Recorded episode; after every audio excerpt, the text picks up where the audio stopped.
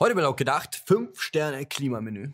Der Feind steht rechts. Und Skandal am Asiamarkt.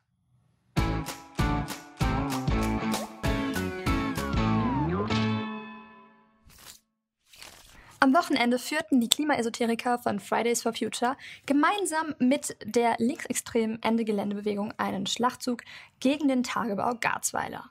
Und diesmal sogar an einem Samstag. Dabei lösten sich mehrere hundert Demonstranten von der Veranstaltung und durchbrachen gewaltsam eine Polizeikette, um in den Tagebau zu gelangen. Dort wurden sie allerdings von der Polizei und dem RWE-Werkschutz eingekesselt. Es dauerte viele Stunden, bis die Blockierer die Heimreise antreten sollten. Für die Identitätsfeststellung benötigen die Polizeikräfte eben Zeit. Und so mussten die letzten Blockierer ganze 16 Stunden lang ausharren. Es sollte mehr eine symbolische Besetzung sein. Ein Akt des infantilen Rebellentums. Aber der Hunger und den Durst, den die Aktivisten verspürten, der war echt. Gelten die Menschenrechte etwa nicht mehr für Gesetzesbrecher? fragten sich die Jungs und Mädels vor Ort. Haben Klimaaktivisten denn keinen Anspruch auf Verpflegung? Scheinbar wurde den Demonstranten eine mehrgängige Verpflegung versprochen. Auf der Menükarte der Tagebaublockade standen unter anderem Quinoa, Amaranth, Porridge-Gemüse, gefolgt von Linsenkokos-Curry mit Mango-Chutney, natürlich vegan.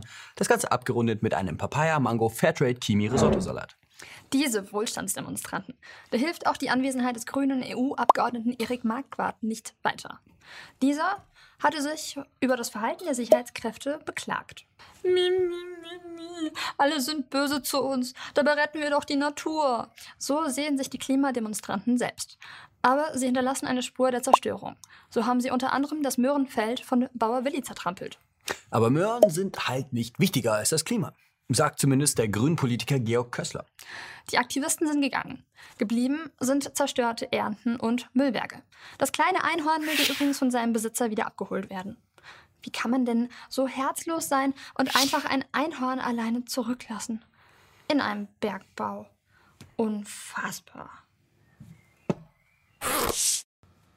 Das Jahr 2015 war das Jahr der unkontrollierten Masseneinwanderung. Und mit ihr ist der Terror auch in Europa zur Normalität geworden. Von Charlie Hebdo über das Bataclan, London, Madrid, Nizza, aber auch bei uns hier in Berlin. Politisch motivierte Morde sind dabei keine Ausnahme mehr. Und das hat auch der Londoner Bürgermeister Sadiq Khan erkannt. Zitat, in einer großen Metropole zu leben, heißt auch, auf solche Dinge gefasst zu sein. Mittlerweile weiß auch ein jeder in Deutschland, wie mit solchen Dingen umzugehen ist. Regel Nummer eins: Auf gar keinen Fall pauschalisieren. Nur weil es ein paar Idioten gibt, heißt das ja nicht, dass alle böse sind. Und daraus ergibt sich auch schon Regel Nummer zwei. Schuldzuweisungen bringen niemanden etwas. Wer politische Konsequenzen tatsächlich fordert, der instrumentalisiert so, bloß den Fall auf dem Rücken der Opfer. Pfui. Und drittens, jetzt bloß nicht sauer werden und irgendwie auf die Straße gehen oder irgend sowas. Denn das spaltet nur die Gesellschaft. Überhaupt wissen wir ja mittlerweile, dass das alles viel harmloser ist, als es erscheint. Gibt es ein Mittel gegen die Angst? Manchen Menschen helfen Zahlen. Zum Beispiel darüber, wie wahrscheinlich es ist, selbst Opfer eines Terroranschlags zu werden. Zumindest in Deutschland ist es sogar deutlich wahrscheinlicher, beim Essen zu ersticken. Daran sind in den vergangenen Jahren jeweils mehrere hundert Menschen gestorben. Mehr als bei Terroranschlägen in ganz Westeuropa zusammen. Doch dieses Mal ist alles anders. Denn im Fall des Mordes am hessischen Regierungspräsidenten Walter Lübcke ist der Täter einer der schon länger hier Lebenden. Und noch dazu ein sogenannter Rechtsextremist. Das ändert die Situation natürlich komplett und bei manch einem reißt dabei der Firnis der Zivilisation. Allen voran Merkelmann Peter Tauber. Er hält fest, dieser Feind steht rechts. AfD-Politiker wie Alice Weidel oder Björn Höcke hätten indirekt zum Mord beigetragen. Die AfD im Bundestag habe das politische Klima verändert und mit der Entgrenzung der Sprache den Weg für die Entgrenzung der Gewalt bereitet.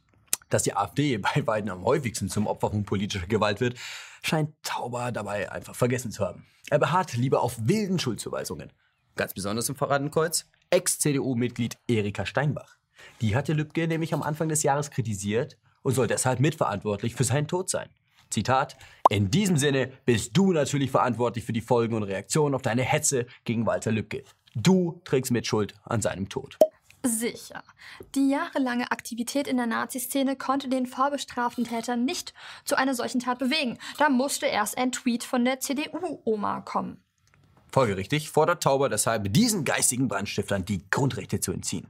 Ganz im Sinne der freiheitlich-demokratischen Grundordnung. Wenn es nach Tauber geht, ist also nicht nur jeder, der nicht für Merkel ist, ein Arschloch und kann gehen. Seine Grundrechte wie freie Meinungsäußerung, Pressefreiheit und Versammlungsfreiheit darf er am Ausgang auch noch abgeben. Und Tauber ist nicht der Einzige, den plötzlich die Angst packt. Auch sein Kollege Heiko Maas fordert Proteste gegen rechts. Denn wir müssen Rechtsterrorismus endlich als solchen benennen. Viel zu oft war die Rede von Einzelfällen oder Amokläufen, wenn es um Angriffe von rechts ging. Terroristische Gewalt sei durch nichts zu rechtfertigen und dürfe nicht re relativiert werden. Ach, Heiko, vielleicht hilft dir einfach ein kleiner Schluck der eigenen Medizin. Angst und Schrecken zu verbreiten, das gehört zu den Hauptzielen von Terroristen. Je größer unsere Angst, desto größer ihr Erfolg. Sich das klar und sich selbst vielleicht manchmal dadurch ein bisschen freier davon zu machen, es ist zumindest einen Versuch wert. Ich sehe was, was du nicht siehst. Und das ist? Nagelfeile? Nein. Kamera? Nee, aber jetzt ist es auch schon wieder weg. War ein minderjähriger Vietnamese. Seit Jahren steigt die Zahl illegal nach Deutschland einreisender Vietnamesen. Darunter viele Kinder und Jugendliche. Wenn die illegalen Grenzübertritte bemerkt werden, kommen die Kinder zum Kindernotdienst. Danach verliert sich ihre Spur. Sie verschwinden, sind einfach weg. Berlin ist einer der Hotspots für den Menschenhandel des 21. Jahrhunderts. Die Politik sieht weg und auch die Zivilgesellschaft versagt. Im Mittelpunkt steht das Don Juan Center, Berlins größter Asiamarkt. Die begehrteste Ware stellen dort mittlerweile vietnamesische Staatsbürger dar, die dann Tätigkeiten im Niedriglohnsektor oder der organisierten Kriminalität ausüben müssen um ihre Überfahrt zu bezahlen. Berlin ist dabei aber oft nur eine Zwischenstation auf dem Weg in andere westeuropäische Staaten. In Deutschland scheint es niemanden zu interessieren. Man ist froh, wenn minderjährige unbegleitete Flüchtlinge nicht durch Messermorde oder Vergewaltigung auffallen. Doch inzwischen nimmt der Menschenhandel solche dramatischen Ausmaße an, dass sogar die USA intervenieren. Die Justiz sorge für zu wenig Abschreckung. Darum würde das Problem in Deutschland immer größer, statt eingedämmt zu werden. So der US-Botschafter Grinnell. Seit 2009 geht demnach die Zahl der Verurteilungen in dieser Kriminalitätsart in Deutschland zurück.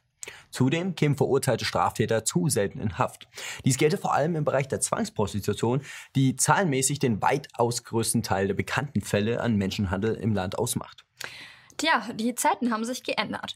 Der Menschenhandel ist heute Menschenrecht und Schlepperorganisationen sind heute Hilfsorganisationen. Und solange die Anzahl der Verurteilungen sinkt, scheint sich das Problem von selbst zu lösen. So, Freunde, das war's mit laut gedacht. Uns würde interessieren, was seht ihr, was andere nicht sehen? Schreibt es uns in die Kommentare. Ansonsten den Daumen nach oben nicht vergessen. Was noch? Total schwul. Ich weiß nicht, was sonst. Ich bettel noch nicht darum.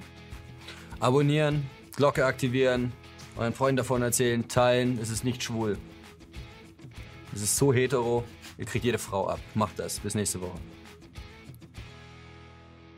Vielen, vielen Dank an all die Leute, die uns jetzt schon unterstützen. So eine Sendung dauert zwar nur 10 Minuten, aber die Erschaffung dauert einige Tage mit vielen, vielen Leuten. Wenn euch die Sendung gefallen hat, könnt ihr unsere Arbeit natürlich auch gern supporten. Nutzt dazu gern Patreon oder PayPal. Die Links dazu findet ihr in der Beschreibung.